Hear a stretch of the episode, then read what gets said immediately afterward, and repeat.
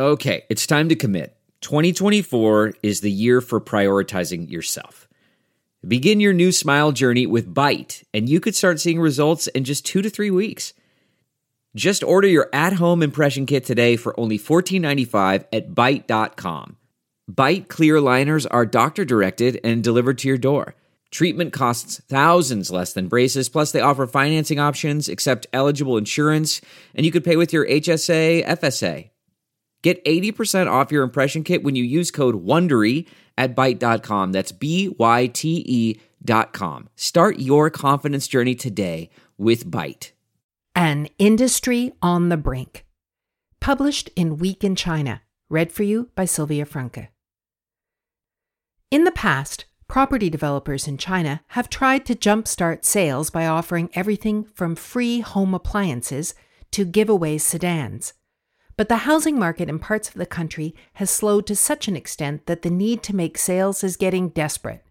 Some developers are even accepting wheat as down payments. Last week, an advert from Henan based developer Central China claimed that rural homebuyers could swap wheat for a house at one of its new developments in Shangqiu, a third tier city in the province. The offer was that homebuyers could use the crop to offset as much as 160,000 RMB, $24,000, of down payments for apartments. It's unlikely that the developer thinks it is going to make a killing on rising grain prices because of the war in Ukraine. The priority is to get property sales moving faster again, which is also why the developer is accepting garlic for down payments too, this time toward purchases at a project in Kaifeng, also in Henan. According to the advert, the promotion has already been popular, attracting 852 visits from would be homeowners and 30 sales, involving about 500 tons of garlic during the 16 days it was available. Farmers, speculators, and garlic traders have all been involved in the action. The event officially started yesterday and will end in mid July, we are merely acting as a middleman, facilitating the exchange between the seller and buyer of the crops. In the end, the down payments for home purchases still need to be settled with funds, a sales agent told Cailian news agency.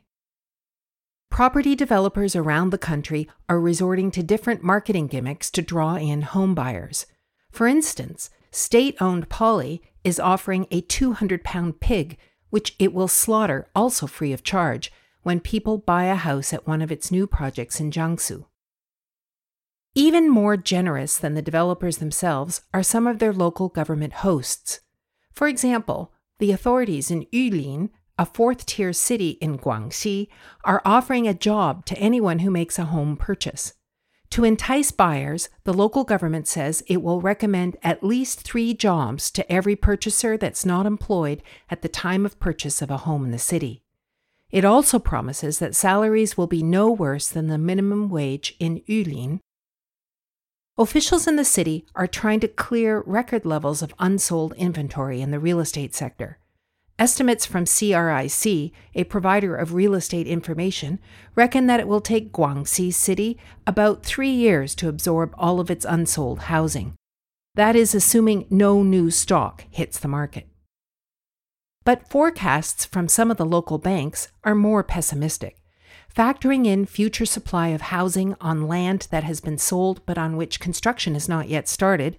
It could take up to 10 years for Yulin to be rid of its empty homes. With the pressure growing, the local government doesn't want to sit on the sidelines and watch. Economic Observer reports that Yulin city government is now sending out some of its junior officials as door to door salespeople to pitch the new homes. According to Li Shupeng, an official in the area previously tasked with matters like flood prevention and collecting payments for rural social endowment, his focus has switched since February to selling homes as his primary responsibility. Initially, Lee was sent out to survey market sentiment among villagers. Later, he was ordered to pitch the province's favorable housing policies to potential buyers. For instance, first time home buyers can enjoy up to 60,000 RMB in subsidies. At weekends, Lee is also kept busy arranging shuttle buses to bring visitors to look around new residential blocks.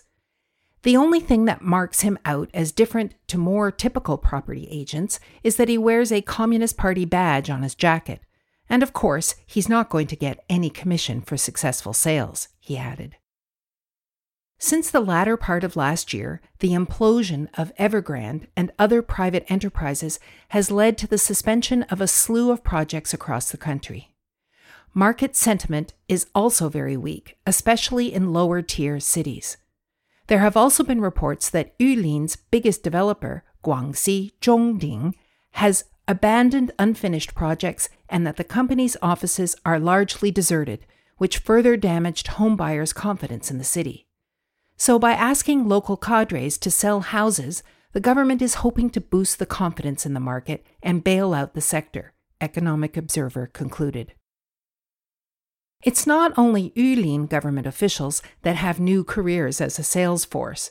In late May, Guangzhou's Zengcheng district announced it was collaborating with developers to organize group buying events and sending out civil servants onto the streets in a bid to drum up interest. Stabilizing the local property market and destocking is the biggest priority, one of its cadre told the newspaper. Even in first tier cities like Guangzhou, interest in home buying is lackluster. According to monitoring data provided by the city's 20 largest property developers, as of the end of May, inventory of unsold homes in Guangdong's provincial capital had increased by more than 30% year on year to a historical high.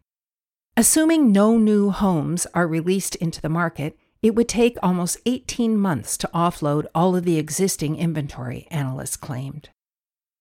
Other property developers are struggling to survive a severe liquidity crunch. The impact is spreading to some well known names, including the conglomerate Fosun. Last week, the Financial Times reported that Moody's, the credit rating agency, was considering downgrading Fosun to junk bond status, in part because of its exposure to the ailing market in real estate. The agency said the review of Fosun's financial strength reflected concerns that risk aversion in the market in general would throttle its already tight cash position, while a downturn in the domestic property sector would also increase credit contagion risk. China's largest developer by sales, Country Garden, was also downgraded by Moody's to junk status last week. It saw contracted sales fall by 57% in April compared to a year earlier, with May turnover down by 50% from 2021. Its departure from investment grade territory could bring higher borrowing costs, as well as forcing some investors to offload the company's dollar bonds.